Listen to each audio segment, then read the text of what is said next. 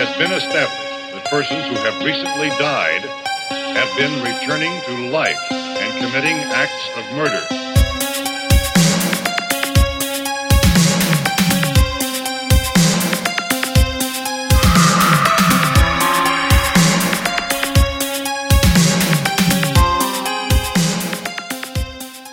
Καλησπέρα, τετεκτιβάκια! Καλησπέρα, μικρή Πουαρό. Καλώς ήλθατε στο 17ο επεισόδιο αυτού εδώ του τίμιου του podcast. Του podcast που έχει έρθει για να. Ξύπνη στον Ηρακλή Πουαρό που κρύβουμε μέσα μα. Yay! Λίγο αργοπορημένη. Εντάξει, τους το είπαμε, είχαμε ένα τεχνικό Τεχνικά προ- προβλήματα, παιδιά, η αλήθεια είναι αυτή. Οι μεγάλες παραγωγές έχουν και μεγάλα προβλήματα, όπως ξέρετε. Πώ περάσατε, αγαπημένα μου, Πώς Καταρχάς, Ναι. να πούμε χρόνια πολλά σε όλες τις μανούλες. Α, ναι, να πούμε χρόνια πολλά σε όλες τις μανούλες. Χρόνια πολλά, μανούλες. Όσοι έχετε παιδάκια να σας χαίρονται, Όσοι δεν έχετε παιδάκια, να χαίρεστε τις μητέρες σας. ναι, και να χαίρεστε ένας τον άλλον γενικά. Ξέρετε, τώρα αφορμή ψάχνουμε για να χαιρόμαστε εμείς γενικά. Καλά, ναι. Ε, Γενικά οι παγκόσμιες ημέρες, τι νομίζεις ότι είναι; Ισχύει. Παιδιά, εγώ σε αυτό το επεισόδιο όσο θα καπνίζω θα σκοτώνω ναύτες. Θέλω να σας το πω. γιατί ο Γιώργος δεν μπορεί να κόβει το μοντάζ στα κλικ κλικ στον απτήρα. Όχι, γιατί το κάνεις την ώρα που μιλάμε. Είναι Όπως στο τώρα. ενδιάμεσο. Ω, το έκανα πάλι. Γαμώτο. Τέτοια είμαι, τέτοια κάνω. Παιδιά, εσείς πώς τα πάτε με τη ζέστη; Α μου απαντήσει ένας άνθρωπος στα σχόλια των ιστοριών που θα κάνει ο Γιώργος. Πώς τα πάτε με τη ζέστη; Έχει ξεκινήσει για τα καλά. Επίσης, από ό,τι λένε, το Σαββατοκύριακο που μας έρχεται θα φτάσει τριαντάρια. Ο Γλυκούλης, είσαι τόσο ευγενικός που το Ναι. λες έτσι. Εγώ θα το έλεγα με άλλο τρόπο. Ε, δεν πειράζει. θα, θα κάψουμε όλοι τον ποπό μας στο ρεύμα, από ό,τι φαίνεται.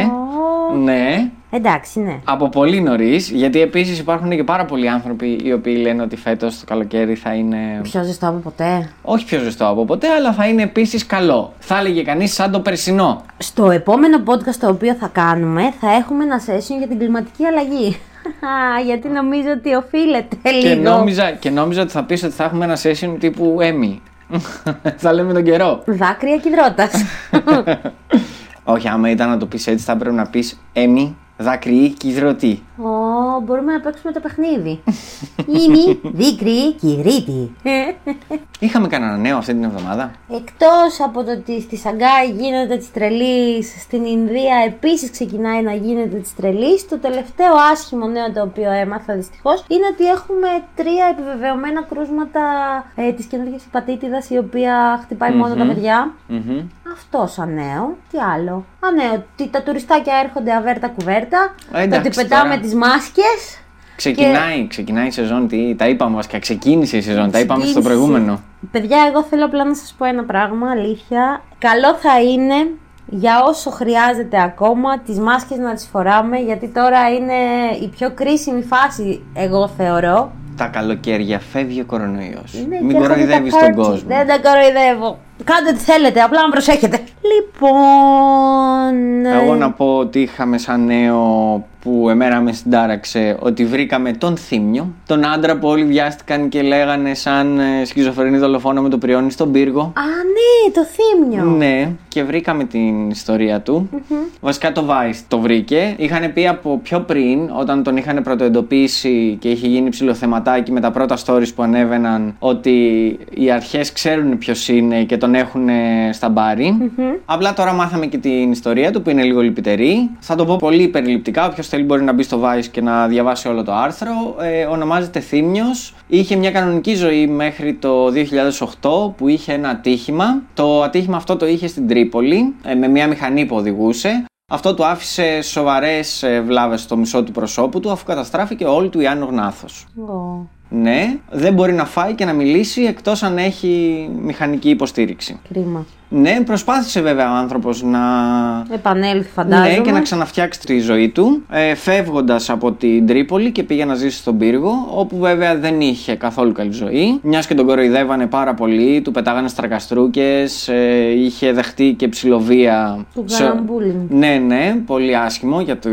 για την εμφάνισή του. Συγκεκριμένα αναφέρεται, δεν ξέρω αν είναι αλήθεια, αλλά αξίζει να σημειωθεί ότι ε, οι επιθέσεις αυτές ήταν τόσο συχνές που πολλές φορές αναγκαζόταν να μένεις σε εγκαταλειμμένα κτίρια για εβδομάδες ολόκληρες. Για να μην τον βρίσκουν. Ναι, και για να μην ε, τον. Γιατί το σπίτι του φαντάζομαι το ξέρανε. Ρε φίλε, δεν μπορώ να καταλάβω τον κύριο λόγο όπου οι άνθρωποι βγάζουν τόσο μεγάλη κακία, θα τολμήσω να πω, απέναντι σε ανθρώπους οι οποίοι απλά έχουν κάποιες ιδιαιτερότητες. Δεν μπορώ Θέλω να δεν πω, είμαι δεν σε κρίνεις, θέση. δεν κρίνεις τον άλλον αν είναι καλός άνθρωπος ή αν είναι εντάξει από την εξωτερική του εμφάνιση. Αυτό είναι μεγάλη αλήθεια. Επίσης, η πιο γνωστή ατάκα νομίζω πάνω σε αυτό είναι ότι μην κρίνεις ένα βιβλίο από το εξώφυλλό Αυτό του. ναι. Και είναι το μόνο που δεν τηρεί κανένας μας. Με το που βλέπουμε έναν άνθρωπο με κάποιο πρόβλημα, το πρώτο πράγμα που κάνουμε είναι να ξυνίζουμε τα μούτρα μας ή να απομακρυνόμαστε ή δεν ξέρω και εγώ τι. Ναι, γιατί εντάξει, αυτέ, αυτού του είδους οι καταστάσεις νομίζω ότι φέρνουν τον ίδιο τον άνθρωπο που έχει την ιδιαιτερότητα σε ακραία σημεία. Θέλω να πω ότι ο Θήμιος δεν νομίζω ότι αν του φερόντουσαν όλοι κανονικά όπως συμπεριφέρονται στο διπλανό τους θα έβγαινε με ένα ρόπαλο και θα τους κυνήγαγε. Ισχύει και Νομίζω- αυτό θέλω να πω γιατί σύμφωνα με πληροφορίες από την εφημερίδα Πατρίς, ο Θήμιος έπεσε θύμα μιας ακόμη τέτοιου τύπου επίθεσης τα ξημερώματα του περασμένου Σαββάτου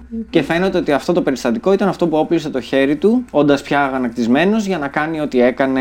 Και πάλι το τραβήξαν από τα μαλλιά το τι έκανε και σχιζοφρενή και τέτοιο και προσέχτε. Εντάξει, το Ο προσέχετε, οκ. άνθρωπος, εντάξει, οκ, αλλά ο άνθρωπος έχασε μέσα σε ένα βράδυ, φαντάζομαι, όλη του τη ζωή. Ναι. Θελημένα ή όχι, έφταιγε ή όχι, δεν, Δεν με έχει σημασία, απασχολεί. είναι ένα ατύχημα. Είναι Κανείς ένα δεν θέλει ατύχημα. να προκαλέσει ατύχημα Αυτό. Ο ίδιος είχε εμφανιστεί σε ένα τοπικό κανάλι το 2011 και βουρκωμένος με τρεμάμενη φωνή είχε δηλώσει ότι δεν θέλω να με δει κάποιο παιδάκι ή κάποιος ηλικιωμένος άνθρωπος γιατί θα τρομάξει. Δηλαδή θέλω να πω και ο ίδιος γνώριζε την κατάστασή του. Μμ.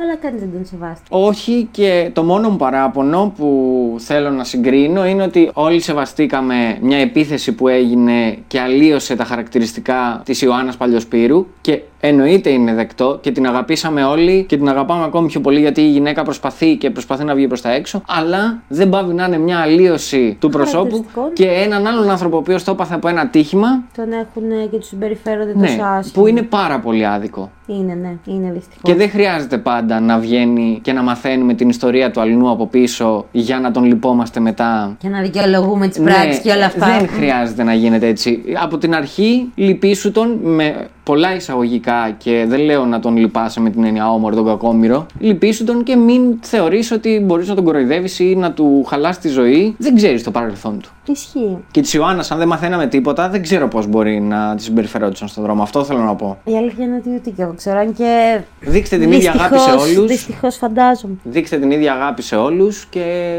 μην κάνετε διακρίσεις. Δηλαδή, ε, σκοτωνόμαστε Αυτό θα για έλεγα. διακρίσεις, υποτίθεται στις μέρες μας. Και το MeToo και το Gay Parade και όλα αυτά είναι για τις διακρίσεις. Για να μάθει ο κόσμος να μην διαχωρίζει το οτιδήποτε. Και ξαφνικά μαθαίνουμε κάτι τέτοιο. Ε, δεν, θεωρώ ότι η κοινωνία μας δεν πάει μπροστά έτσι. Όχι, δεν πάει. Και δεν είναι μόνο η κοινωνία που δεν πάει μπροστά. Βασικά, ναι, η κοινωνία δεν πάει μπροστά έτσι. Εμένα αυτό που με θλίβει είναι ότι δυστυχώς αντί να βρίσκουμε την ανθρωπιά μας, όσο περνάνε τα χρόνια, ψεγάδι ψεγάδι, σιγά σιγά, τη χάνουμε τελείως. Ισχύει. Εύχομαι αυτό το πράγμα να αλλάξει κάποια στιγμή και να μην χρειαστεί όλοι μας να πάθουμε κάτι αρκετά ακραίο για να αναγκαστούμε να αλλάξουμε Για να τον τρόπο ταυτιστούμε. για να αναγκαστούμε να αλλάξουμε τον τρόπο σκέψης. Αυτό ναι, να ταυτιστούμε και να πούμε ότι εντάξει, οκ, ίσως να μην. ε, ναι. Κρίμα αυτός ο κύριος Θήμιος, η αλήθεια είναι αυτή. Ελπίζω βασικά ότι από τη στιγμή που βγήκε προς τα έξω η ιστορία του να σταματήσει να έχει τέτοιου είδους αντιδράσεις από τον κόσμο. Προφανώς και θα σταματήσει. Απλά ξέρεις τι, πολύ φοβάμαι ότι επειδή η δικαιοσύνη θα λειτουργήσει, γιατί για κάτι τέτοια σκηνικά Και τι θα λειτουργήσει κατά του; Φαντάζομαι ότι οπλοφορεί, θα έχει. οπλοφορεί στο δρόμο. Αυτό θέλω να πω.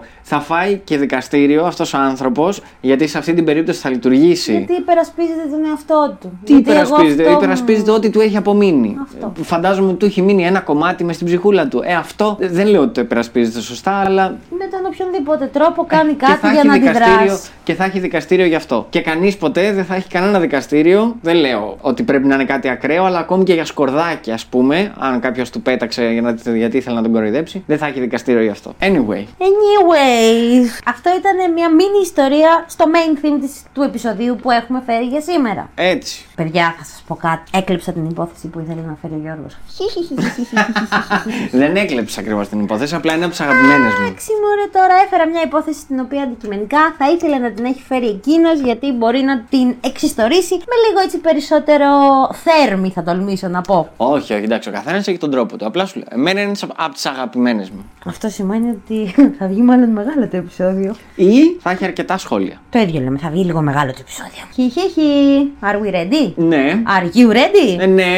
Ωραία. Και έχω φέρει στο τραπέζι τινγκ, το Σόριν Ματέι. Πριν πω βασικά τη βασική ιστορία του Σόριν Ματέι, θέλω να σας πω ότι ήταν ε, η υπόθεση η οποία όπως έχει πει ο Πάνος Όμπολος θα έπρεπε να διδάσκεται στις σχολές αστυνομίας αλλά και στις σχολές δημοσιογραφίας, για την ε, σωστή διαχείριση εφόδων σε ομοιρίες. Μμμ. Γιατί αυτό πραγματεύεται γενικά η υπόθεση. Να σας πω επίσης ότι ήταν η υπόθεση την οποία το ίδιο το BBC πήρε και έκανε τύπου, ένα μίνι τύπου ντοκιμαντέρ, όπου και εκεί θα μπορείτε να, άμα την ψάξετε και να τη βρείτε τέλος πάντων, θα μπορείτε να δείτε τον ίδιο τον Πάνο Σόμπολο ως τότε πρόεδρο της ΕΣΥΑ να μιλάει για τη συγκεκριμένη υπόθεση γιατί το βίωσε από μέσα, θα τολμούσα να πω.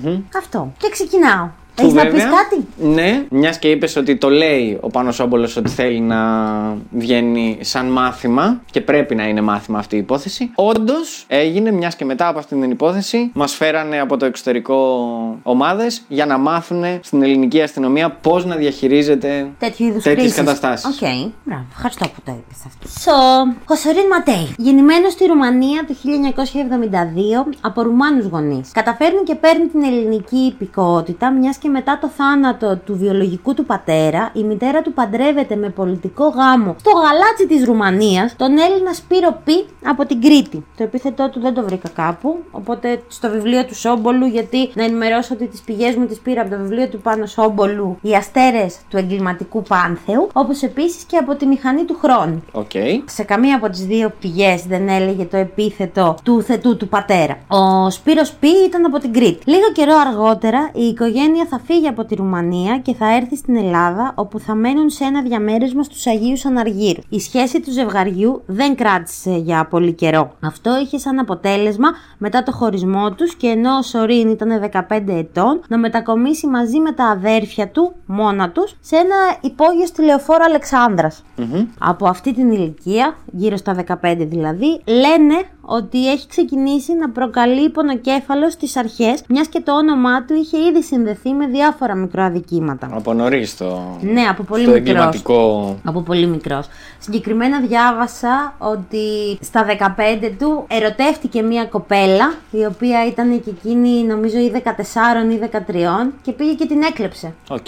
Και οι γονείς, του, οι γονείς της κοπέλας του έκαναν μήνυση και με αυτόν τον τρόπο τον πιάσανε για πρώτη φορά. Θα πω, θα πω μετά. Να πεις. Χαρακτηριστικό είναι πως μια δικαστής και μια επιμελήτρια ανηλίκων είχαν επισκεφτεί τη μητέρα του εν ονόματι Τζέσικα, ενημερώνοντάς την για την πορεία του μικρού Σορίν. Από ό,τι φάνηκε όμως δεν την ενδιέφερε πολύ, μιας και όπως είπε δεν ήταν διατεθειμένη να αφήσει τη ζωή της για τα παιδιά του. Αξίζει να αναφέρουμε πως ο Σορίν Ματέι από τα 15 έως και τα 20 απασχόλησε πάρα πολύ την υπηρεσία ανηλίκων ασφάλειας Αττικής και για την ακρίβεια την απασχόλησε 11 φορές.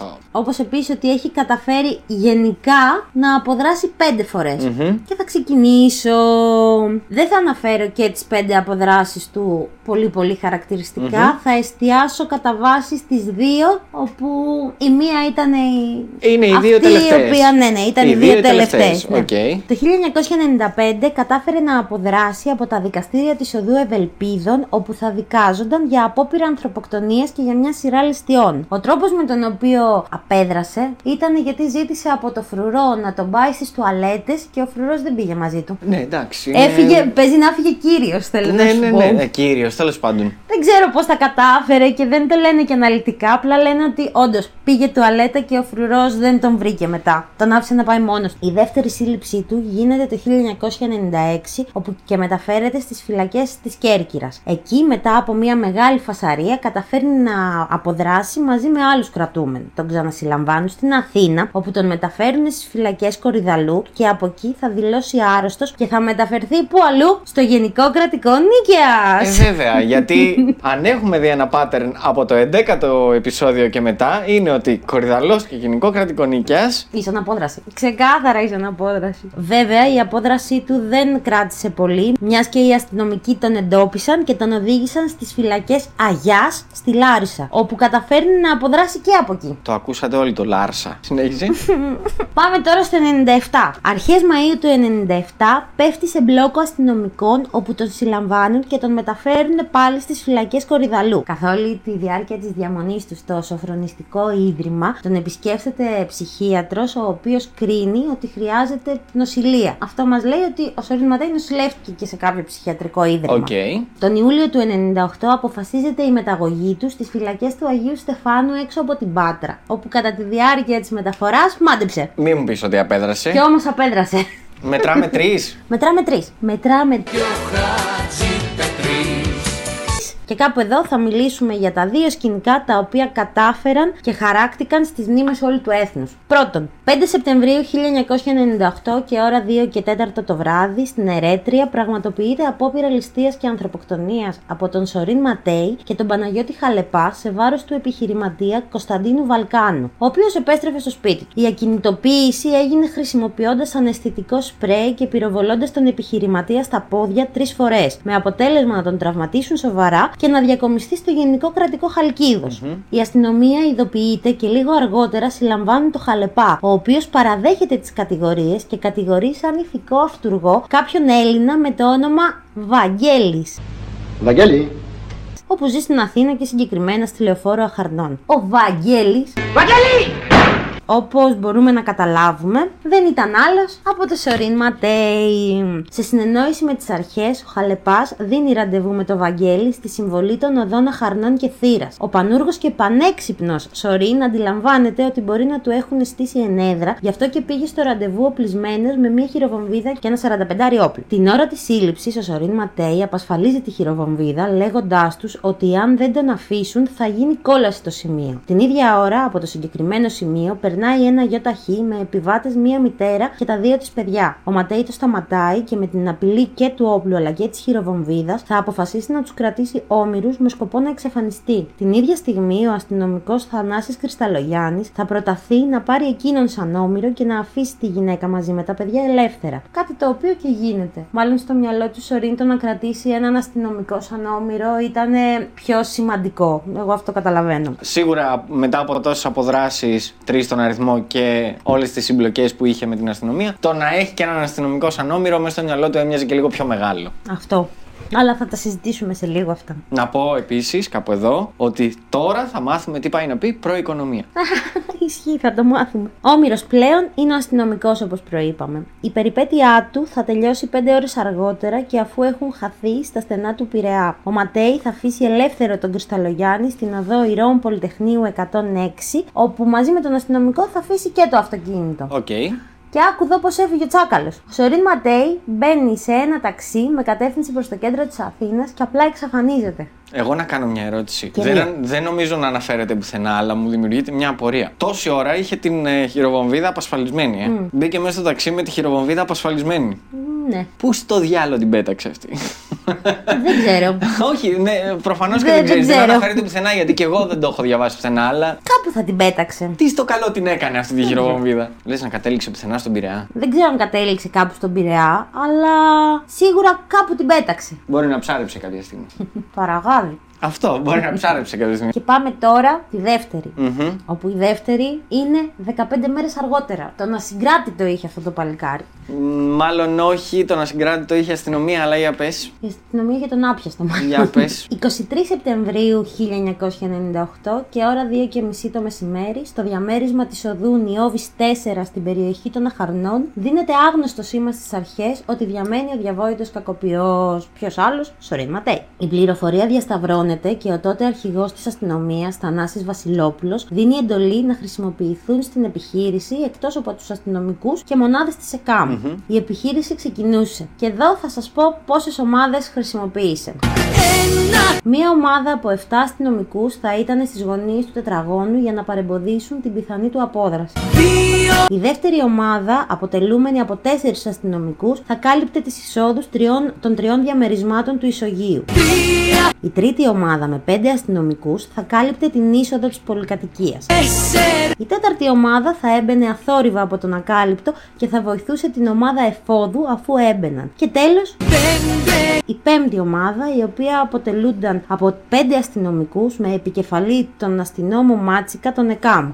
Θα επιχειρούσε τη σύλληψη του κακοποιού στο διαμέρισμα. Στις 6 το απόγευμα είναι όλα έτοιμα. Όλοι βρίσκονται στις θέσεις τους. Ένας αστυνομικός της πέμπτης ομάδας θα χτυπήσει το κουδούνι του Ματέι και θα του ζητήσει να παραδοθεί. Όντας πάρα πολύ έξυπνη κίνηση. Κράτα τα αυτά γιατί ναι, έχουμε ναι, να ναι, πούμε ναι, για ναι, μετά πολλά. Εκείνος βρισκόταν ξαπλωμένος μαζί με τη φίλη του Πινελόπη Αθανασοπούλου, έχοντας κάνει χρήση ναρκωτικών και συγκεκριμένα ηρωίνης. Μόλις αντιλαμβάνεται τι έχει γίνει, πετάγεται από το κρεβάτι, αρπάζοντας και απασφαλίζοντας πάλι τη χειροβομβίδα που είχε στο σαντάκι του δίπλα στο κομμωδίνο. Η ομάδα εφόδου εισβάλλει στο διαμέρισμα και βγάζει έξω την Πινελόπια Θανασοπούλου. Ο αστυνόμος Ματσίκας επιτίθεται στο Σορίν Ματέι προσπαθώντας να του πάρει τη χειροβομβίδα από το χέρι, αλλά ο κακοποιός την περνάει στο άλλο του το χέρι την ίδια ακριβώς στιγμή. Οι αστυνομικοί Κοτσάφτης και Παπαχρίστο επιτίθενται και αυτοί στο Ματέι, με σκοπό να τον πιάσουν και να του πάρουν τη χειροβομβίδα. Μέσα σε όλο τον πανικό, ο Κοτσάφτης χτυπάει κατά λάθος τον Παπαχρίστο με τον αγκώνα του στο πρόσωπο και έτσι ο Ματέι καταφέρει να διαφύγει από τη συμπλοκή και να χωθεί μέσα στην κουζίνα. Εδώ θέλω να πω ότι κάποιοι λένε ότι μπήκε μέσα στην κουζίνα, κάποιοι ναι, ναι, άλλοι λένε ότι μπάνιο. μπήκε μέσα στο μπάνιο.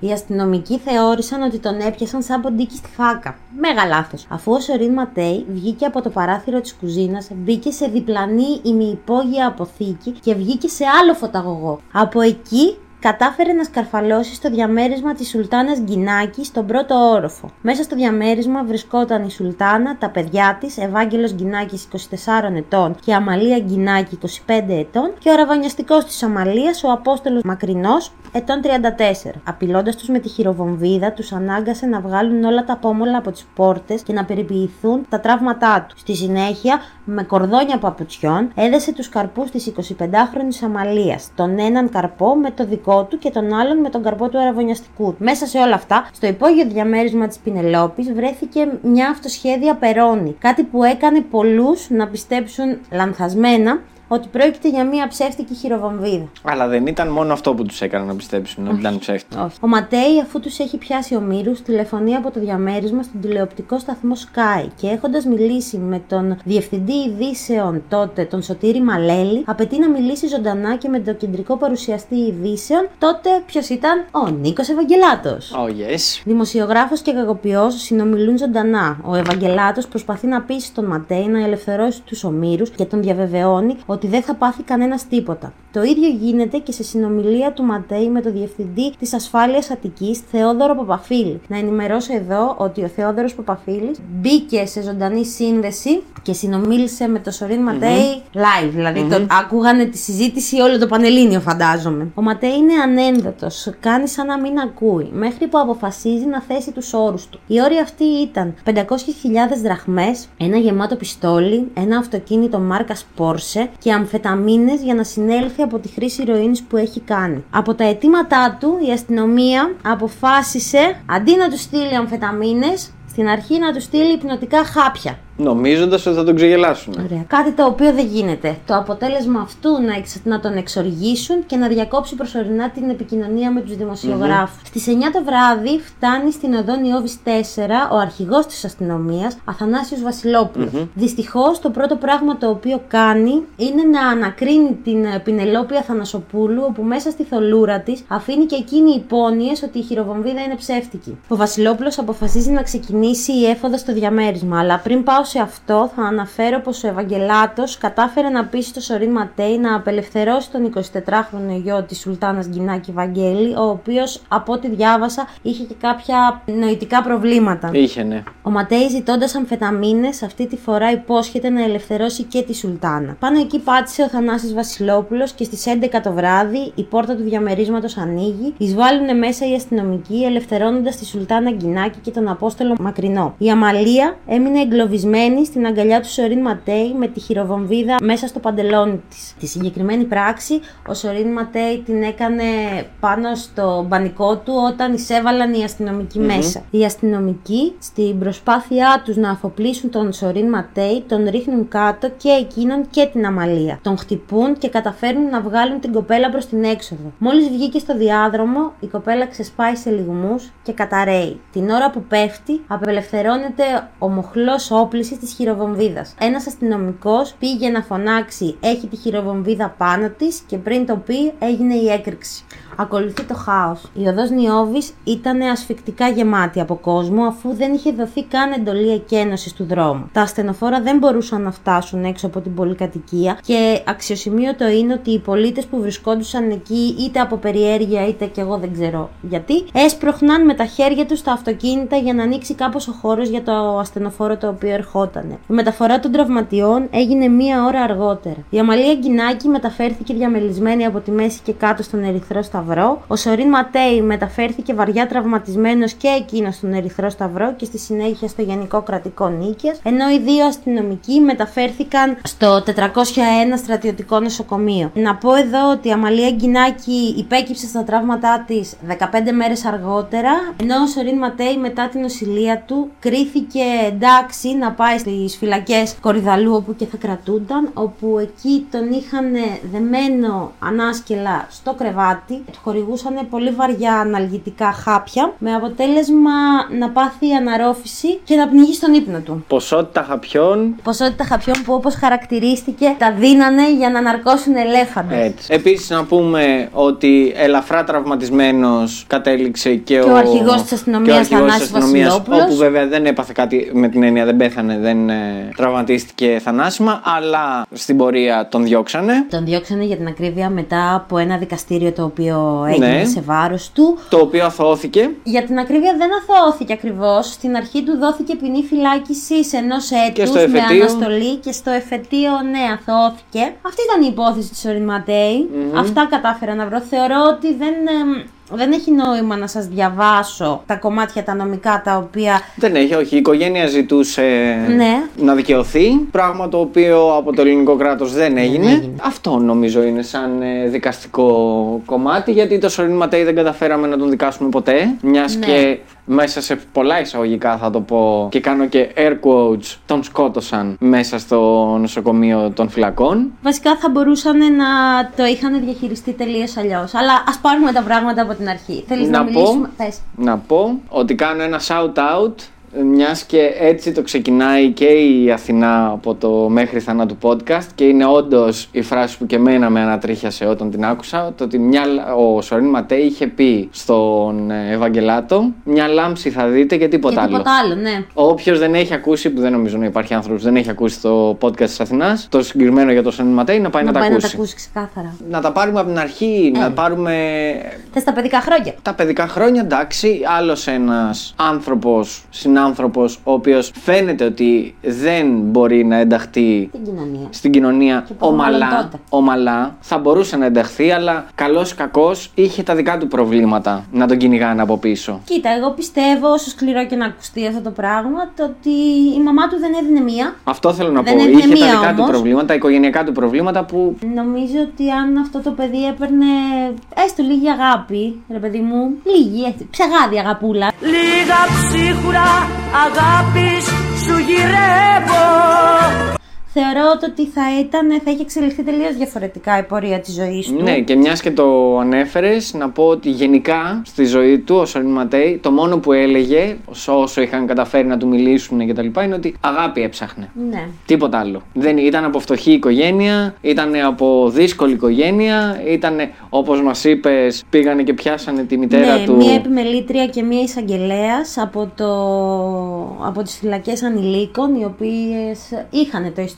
του Ναι. τότε 15χρονου Σόριν Ματέι. Και το μόνο Ωραία. που είπε αυτή η γυναίκα Είναι ήταν ότι ότι. δεν, δεν θέλω. Δεν θέλω να χαλάσω Δεν τη θέλω. ζωή μου Ναι. για το γιο μου. Ναι. Επίσης, μέσα στο βιβλίο του Πάνου Σόμπολου έγραφε ότι αυτό που είπε χαρακτηριστικά είναι ότι δεν θέλω να τον πάρω σπίτι μου. Το παιδί σκέψε ότι έμενε μαζί με τα αδέρφια του. που Ναι, ναι, δεν ναι. ξέρω πόσα αδέρφια είχε γιατί δεν το βρήκα κάπου, αλλά φαντάζομαι ότι είχε άλλα δύο. Άμα Δύο, λέει, τρία. Έμενε μόνο του από τα 15 του σε ένα υπόγειο στη λεωφόρο Αλεξάνδρας. Ναι, μα να σου πω κάτι. Και το λέω πολλές φορές και για άλλες, ε, και για άλλους τύπους ανθρώπων που συναντάμε εκεί έξω και τα λοιπά και καμιά φορά τους κρίνουμε λίγο παραπάνω, που δεν το θεωρώ επίση σωστό. Αλλά βλέπεις μικρά παιδάκια από άλλες ομάδες ανθρώπων που κυκλοφορούν εκεί έξω και θεωρητικά δουλεύουν σε πολλά εισαγωγικά. Και αλήθεια, δεν ξέρω τι σκέφτεσαι εσεί όταν τα βλέπετε, αλλά εγώ σκέφτομαι, εντάξει, τι άλλο μπορεί να περιμένεις από αυτό το παιδάκι. Είναι σε αυτήν την πολύ τρυφερή ηλικία Και κάνει και πολύ βιώνει άσχημα κάτι, πράγματα. βιώνει κάτι πάρα πολύ σκληρό. Τι άλλο μπορεί να περιμένεις από αυτό το παιδάκι όταν θα μεγαλώσει; Εντάξει. Πάντα πιστεύουμε στις εξαιρέσεις, απλά δυστυχώς Ναι, δεν σίγουρα. έχουμε υποδομές για να τις κάνουμε Σι- αυτές αν, τι με, εξαιρέσεις. αν με εκπλήξει στην πορεία και δω ότι ένα τέτοιο παιδάκι βγήκε πολύ καλός άνθρωπος και πολύ. Πραγματικά εκπλήσωμαι και το λέω με μεγάλη χαρά.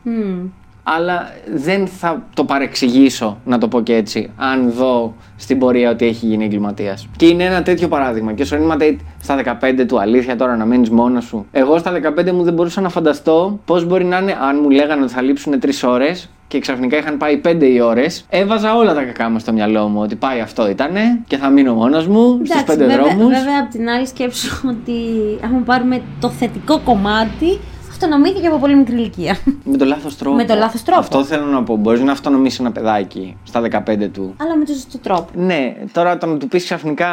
Ε, ξέρεις τι, δεν με νοιάζει πώς θα τα βγάλεις πέρα. Ε, Ναι, δεν, δεν θεωρώ είναι. ότι είναι. Δεν είναι, όχι. Και πάμε λοιπόν, αφού έχει κάνει τρεις αποδράσεις τις οποίες έχει κάνει και αυτό το παιδί μεταξύ μας τον πήγανε σε όλες τις περιοχές της Ελλάδας. Μόνο βόρεια δεν τον πήγανε, αν εξαιρέσει την Κέρκυρα, που εντάξει, οκ. Ε, και, και απέδρασε από παντού. Ε, εντάξει, ήτανε, τα έχουμε ξαναπεί. Τα σοφρονιστικά μας συστήματα Φίλε, τότε όμως ήταν. απέδρασε από παντού. Ναι. Δηλαδή, Ε, έχει καλά. δώσει ήδη ένα pattern ότι Ε, καλά. Catch θα σου me if πω. you can κι αυτός. Ναι, κάτσε με φύγει. Τον αφήνεις να πάει τουαλέτα και τον αφήνεις να πάει μόνα του. Ναι, Ε, να πάει μόνο. είναι σαν, σαν εμένα που ξέρεις ότι μου αρέσουν τα γλυκά, το ξέρεις, πάω να να μου σε έχεις μέσα στο αφήσω. ψυγείο ένα γαλακτομπούρεκο και να μου πεις Το αφήνω εκεί. Μη- να μου πεις μία φορά. Μην το φας, είναι για το Σάββατο και να περιμένεις ότι όλη την εβδομάδα δεν θα τσιμπήσω ούτε μία φορά. Εντάξει, αν έχω φτιάξει το γαλακτομπούρεκο Κυριακή και είναι για το άλλο Σάββατο, μάλλον θα έχει χαλάσει. Αλλά ναι, καταλαβαίνω. Ε, τι θες όχι, να πεις. εντάξει. αλλά τέλος πάντων, Ο πειρασμός είναι πολύ μεγάλος. Αυτό Είναι, θέλω ναι. να πω. Και πόσο μάλλον ο πειρασμός για την ελευθερία. Αλλά και για τα γλυκά. Ισχύει. Τέταρτη απόδραση και πάει στη Χαλκίδα. Πιάνει όμοιρο έναν αστυνομικό. αποτυγχάνει σε αυτό που ήθελε να κάνει, σαν εγκληματική πράξη. Α, τη ληστεία και την κατάφερε- απόπειρα αυτοκτο- ε, δεν δολοφονίας, κατάφερε, ναι. Και είπε να τα παίξει όλα για όλα. Είπε την έχω που την έχω μαζί με τη όλα, χειροβομβυρά. όλα, Αυτό πώς ναι. λειτουργεί. Και ο άλλος όμως, ε, ο φίλος του, τον έδωσε στεγνά. Ναι, ρε, εντάξει. Βέβαια τον έδωσε με, την, α, με το προσωνύμιο Βαγγέλη. Ναι, ναι, εντάξει. Ε, ωραία, μπορεί να μην ήξερε όντως το αληθινό του όνομα. Μπορεί. Εγώ, εγώ δεν ε, λέω ότι Μπορεί. ήξερε το όνομά του, αλλά και πάλι είπε θα συναντήσουμε ένα Βαγγέλη Ναι, και στην γενικά- Αχαρνών. Και γενικά φαντάζομαι ότι δεν ήταν και πολύ Τη προσωπική. ρουφιανιά τεντεκτιβάκια πολύ αγάπησαν. Το, Το ρουφιάνο ρουφιάνο κανείς. κανείς, ισχύει. Το νου σας. Ισχύει. Ναι, και πιάνει λοιπόν ε, τον αστυνομικό όμηρο και τον αναγκάζει, γιατί τον είχε και για οδηγό, εκτός από όμηρο ήταν και οδηγός, και τον αναγκάζει από τη Χαλκίδα να τον πάει Πειραιά. Και εγώ αναρωτιέμαι, οι υπόλοιπες ομονάδες. Δεν τον ακολούθησαν. Για- Γιατί κοίταξε να δεις, μέχρι τότε εμείς στην Ελλάδα δεν είχαμε άλλες τέτοιες παρόμοιες υποθέσεις. Θα σου πω, δεν ξέρεις τι πρόκειται να γίνει και στην όποια δεν διαπραγματεύεσαι το να Ναι, πεθάνει το να μια πεθάνει ανθρώπινη κάποιος. ζωή. Και ήταν, γι' αυτό λέω, ήταν προοικονομία γιατί σε αυτήν την περίπτωση το κάνανε. Τον αφήσαν ελεύθερο, έφυγε. Με χειροβομβίδα, όμοιρο. Ναι. Στην άλλη, στην τελευταία, δεν το κάνανε. Θεωρήσανε, θα, θα καταλήξουμε το πούμε, και εκεί. θα το πούμε, ναι, κάτσε. Θεωρήσαν ότι όχι, δεν είναι αληθινή. Έχουμε, Μένουμε. έχουμε σκαλέτα σε αυτό το podcast, κυριέ μου. Κάτσε, όλα με τη σειρά σπονδυλωτή του. συζήτηση. Είναι, όλα με τη σειρά τους. Πριν πάμε στη, στις λανθασμένες πεπιθήσεις της αστυνομίας για τη χειροβομβίδα, εγώ θα γυρίσω και θα πω απλά ότι ήταν ρε παιδάκι μου και ο Σορίν Μαντέι λίγο αιμοδιψή. Θέλω να πω το ότι Ήτανε πολύ 15 βίαιος. μέρες, 15 μέρες αργότερα πάνω στον πανικό του κάνει το ίδιο πράγμα. Εγώ έτσι το ορίζω. Το είδε μία φορά ότι έπιασε Και το ξανά έκανε. και το ξανά έκανε. Με την έννοια ότι αυτή τη φορά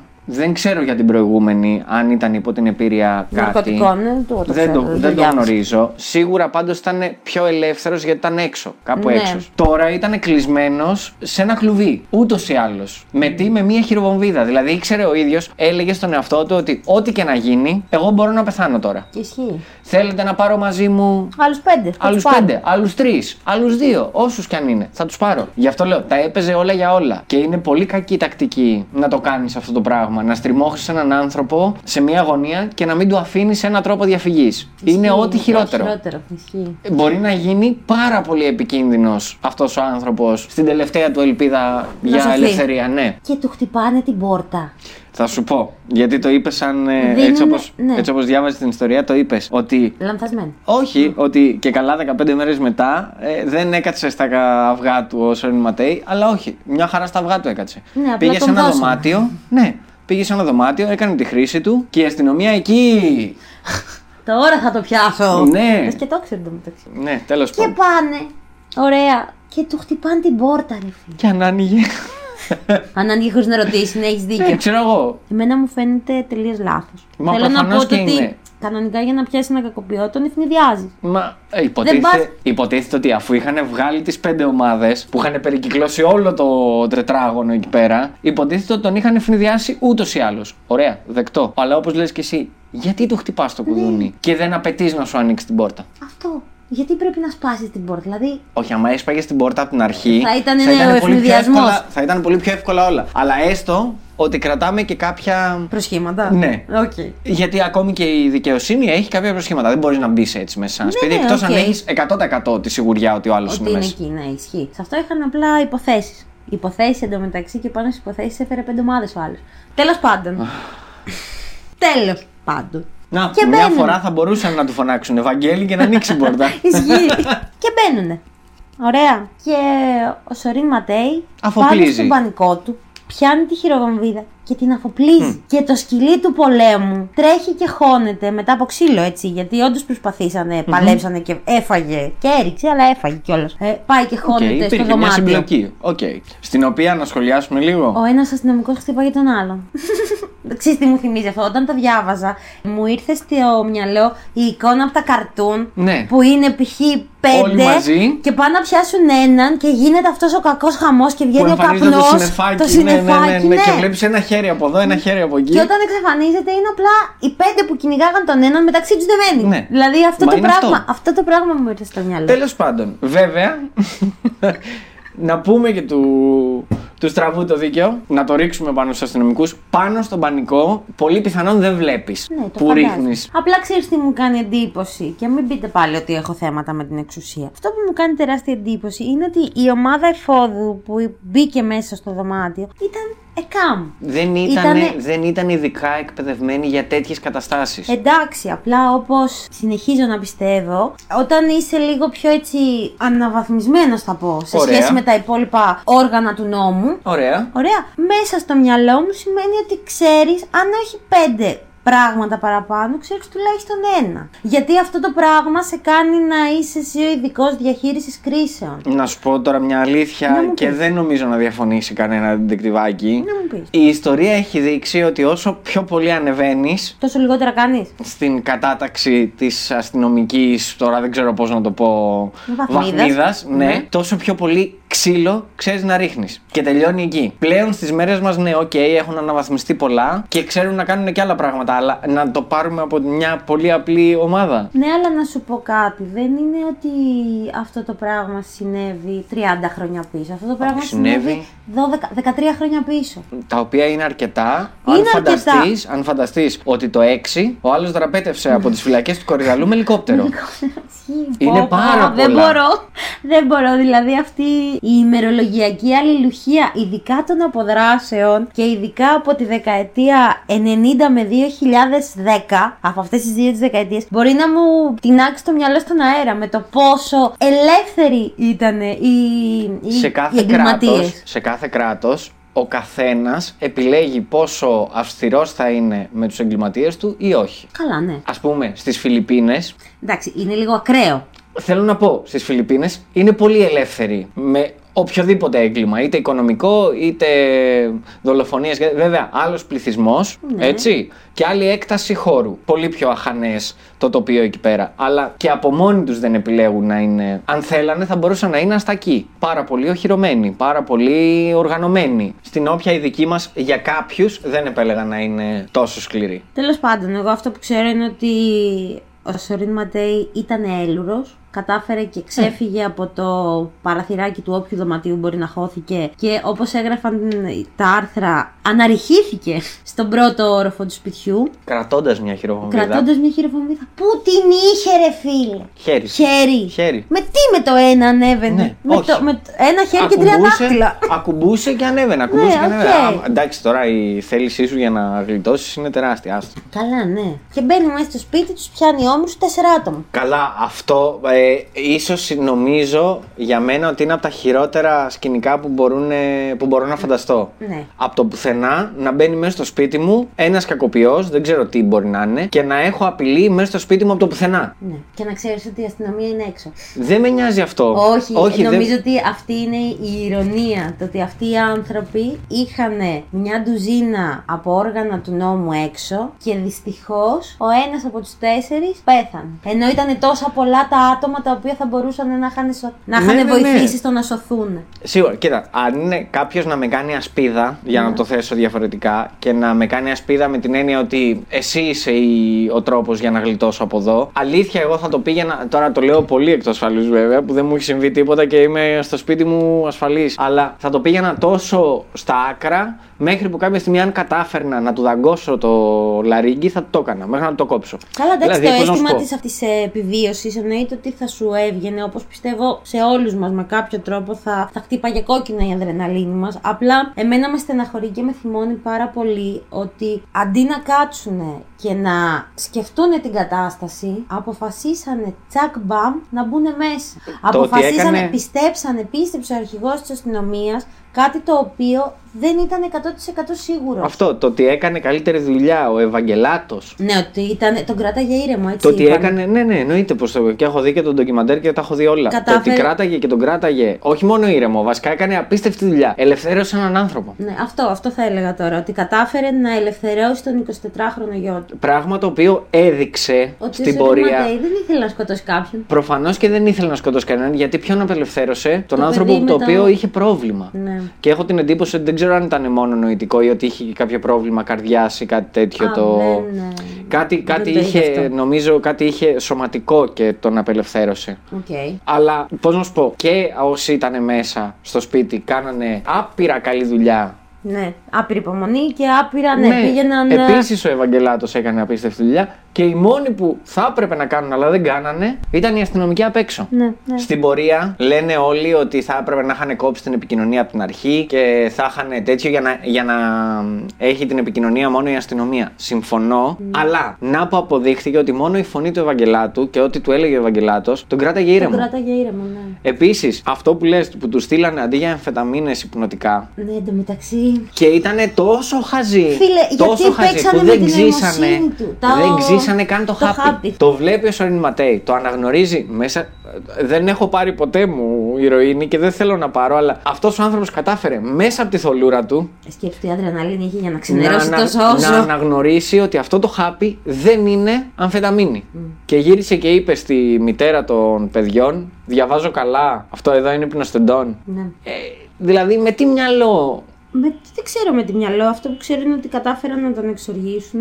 Έκλεισε την επικοινωνία. Ε, διέταξε ο Βασιλόπουλος να του κλείσουν την επικοινωνία με το Sky. Φωνάζοντας ο Ευαγγελάτος και ο διευθυντής του ναι, ο Μαλέλης Sky. ότι. Όχι, Όχι. όχι, είναι η μόνη μας ελπίδα. Ναι. Αυτό επίσης για τον κόσμο από κάτω. Που δεν δώσαν εντολή να. που δεν κλείσαν το σημείο. είναι, δεν ξέρω κι εγώ πλέον πόσοι αστυνομικοί κάτω από το κτίριο. Και κάθονται όλοι μαζί μαζί με τον κόσμο από κάτω και είναι σε φάση τύπου τσιγαράκι τσαγάκι. Για πες, πώς το βλέπεις εδώ; Ναι. Τίποτα ρε, ήταν όλο λάθος για μένα σου. Στο έχω πει και off the record. Ότι για μένα στη συγκεκριμένη υπόθεση φταίει 100% η αστυνομία. Προφανώς, μα όλοι αυτό λένε. Μόνο η αστυνομία. Δεν είναι να το πούμε εμείς. Ο τρόπος διαχείρισης ε, της κατάστασης ήταν τελείως λάθος. Καταρχάς, στηρίχτηκε ο Βασιλόπουλος Σε μια υπόνοια. Σε μια κοπέλα η οποία ήταν υπό την επίρρεια. υπό την επίρρεια ηρωίνης. Και γύρισε και είπε: Ναι, όσα μου λέει είναι αλήθεια. Συγγνώμη, φίλε μου, άμα είναι έτσι, άμα- αν είναι να πιστεύαμε ότι μας λέει ο κάθε άνθρωπος ο οποίος έχει κάνει χρήση ναρκωτικών, ε, εντάξει. Ο κόσμος καταρχάς θα ήταν υπέροχος. Νάνους θα βλέπαμε από εδώ και από εκεί. Νεραϊδόσκονη θα υπήρχε σε όλη την Και ομόνια. τα σπίτια μας μανιτάρια. Έλα τώρα, Μικρό εντάξει. στρούμφο χωριό. Δεν είναι, δεν είναι μόνο θέμα λάθους κτλ. Είναι θέμα νοημοσύνης. Ναι, κάτι το οποίο από ό,τι φάνηκε δεν, ε, δεν ήταν σε πολύ έτσι, αυξημένο επίπεδο. Εγώ αυτό καταλαβαίνω. Και να σχολιάσω φτάνοντας έτσι προς το τέλος, στην κατάληξη του Σόριν Ματέι. Όχι μόνο επειδή. τη Σόριν Ματέι. Για την Αμαλία θα το πω μετά. Αλλά να καταλήξω για τον Σορήν Ματέι, γιατί είναι ο κακοποιός της υπόθεσης. Τον είχαν στο μάτι και τον είχαν άχτη από όλες τις αποδράσεις που είχε κάνει σίγουρα και για εκείνη την εποχή, γιατί ήταν και αλλοδαπός. Ναι. Δεν ήταν Έλληνας, έτσι. Και ήταν δυο φορές σημαδεμένος από την αστυνομία. Αφού έγινε. Ρατσισμός. Ναι. Αφού έγινε ότι έγινε και είχαν και θύματα, είπανε ότι αυτό ήταν, εσύ δεν γλιτώνεις. Φυλακή δεν πρόκειται να μπεις. Οκ, άρα τον είχαν άχτη αυτό, θες να πεις; Ναι, φάνηκε. Με το που του έδωσε εξιτήριο το πρώτο νοσοκομείο και μπήκε στο νοσοκομείο των φυλακών, Ναι. τον αποτελειώσανε. Ισχύει. Πολύ και καλά, εντωμεταξύ ακόμη και σε αυτό ήταν χαζή. Και καλά κρυφά τον αποτελειώσανε. Εν τω μεταξύ ήταν άδικο και από την πλευρά του Σορίν Ματέι αλλά και από την πλευρά της οικογένειας που απέμεινε το ότι εάν ζούσε θα μπορούσε όντως να δικαστεί και θα Ναι. μπορούσε όντως να βγει μια ποινή η οποία. Εντάξει, δεν σου λέω ότι θα έφερνε πίσω το άτομο που χάσανε. Όχι. Αλλά παίζει, παίζει, αν δεν κατάφερε να αποδράσει, να του δινόταν μια 17η ευκαιρία να μετανοήσει ή να πτήσει τον κύκλο του μέσα στη φυλακή, δεν ξέρω. Ξέρεις- Θεωρώ ότι ο θάνατος σε κάτι τέτοιες περιπτώσεις είναι. Μην με δείρετε, αλλά είναι σε πολλά εισαγωγικά η λύτρωση του εγκληματία. Δεν, δεν Προφανώς και καταφέρνει είναι του να, σοφρονισ- εγκληματία. να σοφρονιστεί.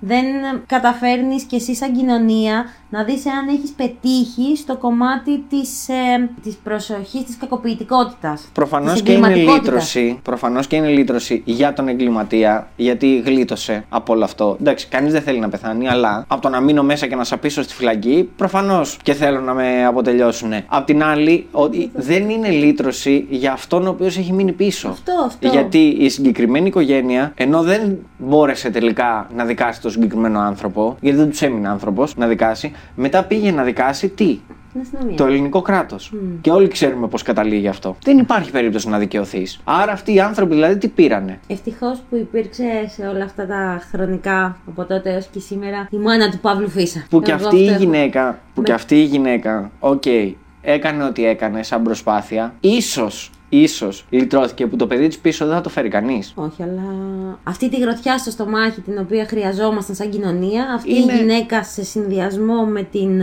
με την ένταση του κόσμου κατάφερε να βάλει ένα μικρό μικρό λιθαράκι Αυτό, είναι στο μια κομμάτι αρχή. του κάποια πράγματα, βασικά όλα τα πράγματα τα πειράζουμε. Είναι μια αρχή. Αυτό. Ίσως θα μπορούσε να έχει γίνει, γι' αυτό λέω. Καλή ώρα και στην υπόθεση του Σόριν υπόθεση Ματέι. του Σόριν Ματέι. Θα, γίνει- θα μπορούσε.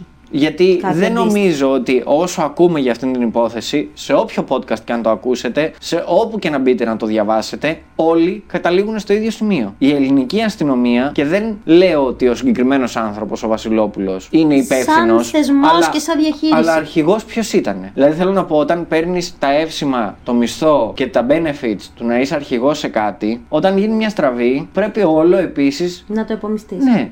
πρέπει. Δεν γίνεται στα καλά να είμαστε εκεί, στα κακά, ε, δεν ξέρω τώρα, προστατέψαμε. Κρίμα. Για την Αμαλία, να πω ότι ίσως ήταν το μόνο πλάσμα μέσα σε αυτό το δωμάτιο, το οποίο είχε καταλάβει από την αρχή ότι είναι τα τελευταία της, τελευταίες στιγμές. Θάρα βονιαζότανε. Ναι, σε έξι μήνες. Ναι. Δηλαδή, τι να πω για αυτή την κοπέλα. ε, έχω... Είναι ο μόνος λόγος που με λυπεί δύο φορές αυτή η ιστορία. Ήταν. Τίποτα, να γλιτώσουν Θύμα. όλοι. Να γλιτώσουν Να όλοι. γλιτώσουν Ποτέ όλοι. δεν έκανε ούτε μία κίνηση να του βγάλει τη χειροβομβίδα από την τσέπη. Δεν έκανε τίποτα. Το μόνο που ίσως σκεφτόταν αυτή η γυναίκα μέσα στο μυαλό της ήταν να φύγει όλη η οικογένεια να γλιτώσει. Εν τω μεταξύ, μπαίνουν μέσα στο διαμέρισμα, ωραία. Ωραία. Τον πιάνουνε. Τον χτυπάνε. Παίρνουνε την αμαλία έξω. Δεν το είδανε. Δεν την είδανε. Δεν, το δεν- είδανε, φανταζόντουσαν ότι αυτό που είχε στο χέρι του, Ήταν ο Σορίν ψεύτικο. Ματέι, και το είχε μέσα στην τσέπη της, ήταν ψεύτικο. Άρα σου λέει, το μόνο που θέλουμε είναι να τον πιάσουμε και να βγάλουμε έξω την αμαλία. Γιατί μπορεί να κουβαλάει και κανένα όπλο. Αυτό, μέχρι εκεί. Και την κοπέλα λέει τη βγάζουν έξω στο διάδρομο και είναι τρεμάμενη και πέφτει. Και δεν την κοιτάει κανείς. Δεν είναι κανένας από πίσω να την κρατήσει, να μην πέσει. Μα να όχι, μην κάνει όλοι την κοιτάνε. κίνηση. Όλοι- Δεν είναι το θέμα το να πέσει. Έπεσε γιατί κατάλαβε ότι αυτό που είναι πάνω της θα ανατιναχτεί. Οκ. Εγώ κατάλαβα ότι την ώρα που έπεφτε απασφάλισε. το Όχι, χέρι. ήταν ούτως ή άλλως απασφαλισμένη. Απλά κουνήθηκε ο μηχανισμός και Όχι, έσπασε. ήταν ούτως ή άλλως απασφαλισμένη η χειροβομβίδα. Η χειροβομβίδα είχε ένα μοχλό. Ναι. Είναι στρογγυλή, αυτό έχει το το μοχλό. οβάλ Και και, έχει έχει και ένα τη μοχλό. βαλβίδα. Ωραία. Όταν κρατάς το μοχλό και βγάλεις τη βαλβίδα, όσο κρατάς το μοχλό, αυτό δεν κάνει μπαμ. Οκ. Κράτα το όσο θες. Αν όμως σου φύγει έστω και τόσο, Καμπούμ. ενεργοποιείται. Δεν κάνει με τη μία καμπούμ, θέλει κάποια δευτερόλεπτα. Οκ. Στα δευτερόλεπτα που την αρπάξανε και άφησε ο Σορίν Ματέι το χέρι και την πετάξαν έξω στο διάδρομο, ξεκίνησε να χρονομετράει η χειροβομβίδα, ανάποδα. Κρίμα. Anyway, ναι, είναι, είναι από τις χειρότερες υποθέσεις, είναι από τις πιο αιματηρές για μένα υποθέσεις Είναι. και ας μην έχει πολλά θύματα, δεν χρειάζεται. Ένα είναι αρκετό για να γίνει ζημιά. Και μου- είναι από τις μόνες φορές που λέω ότι είναι από τις αγαπημένες μου, όχι γιατί έχει ένταση και έχει τέτοιο, γιατί είναι πάρα πολύ σκληρή για τα ελληνικά γεγονότα. Ναι, νομίζω ότι δεν είχε γίνει κάτι αντίστοιχο.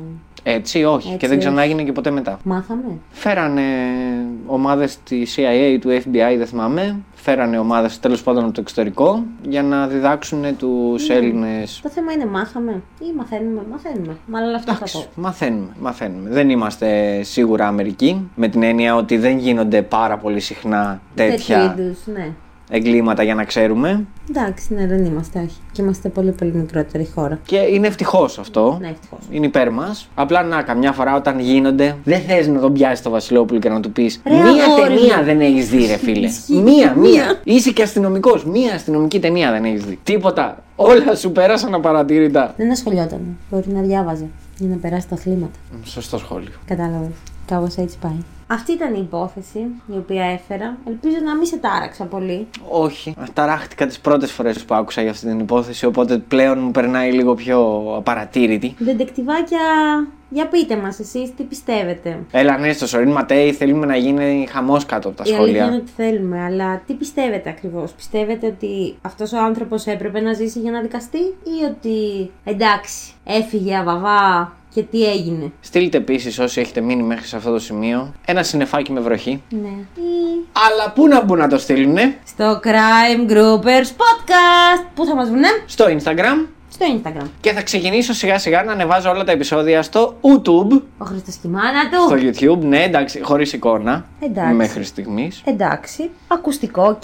You never know. Οπότε όσοι φίλοι σας δεν έχουν Spotify και δεν γουστάρουν να ακούνε έτσι τα podcast ε, και τα λοιπά και έχουν YouTube και θέλετε να τους σας στείλετε αλλά μέχρι στιγμής δεν μπορούσατε να βρείτε τον τρόπο πώς, στείλτε τους τα επεισόδια στο YouTube. Εγγραφείτε και στο κανάλι το οποίο έχουμε φτιάξει. Έχει ένα, Εννοείται. βίντεο, έχει ένα βιντεάκι πάνω. Crime Όποιος- Groupers. ε, Ισχύει. Podcast. Podcast. Επίσης να σας πούμε ότι εκτός από το Spotify μπορείτε να μας βρείτε σε Google Podcast και Apple Podcast. Ναι.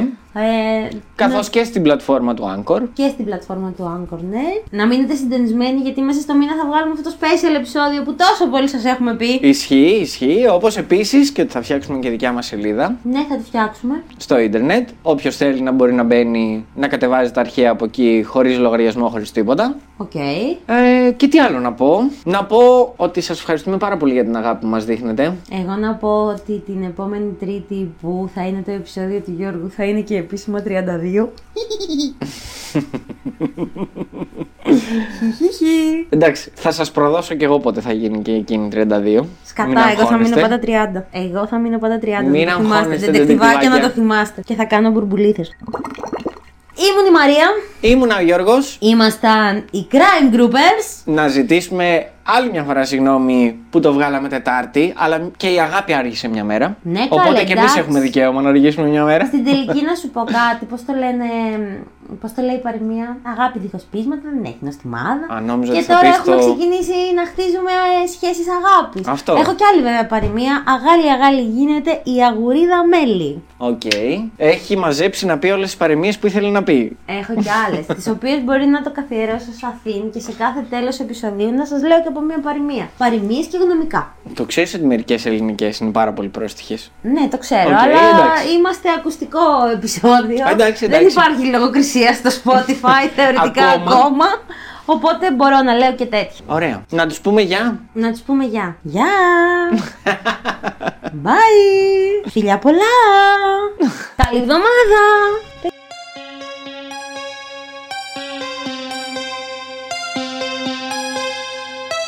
It has been established that persons who have recently died have been returning to life and committing acts of murder.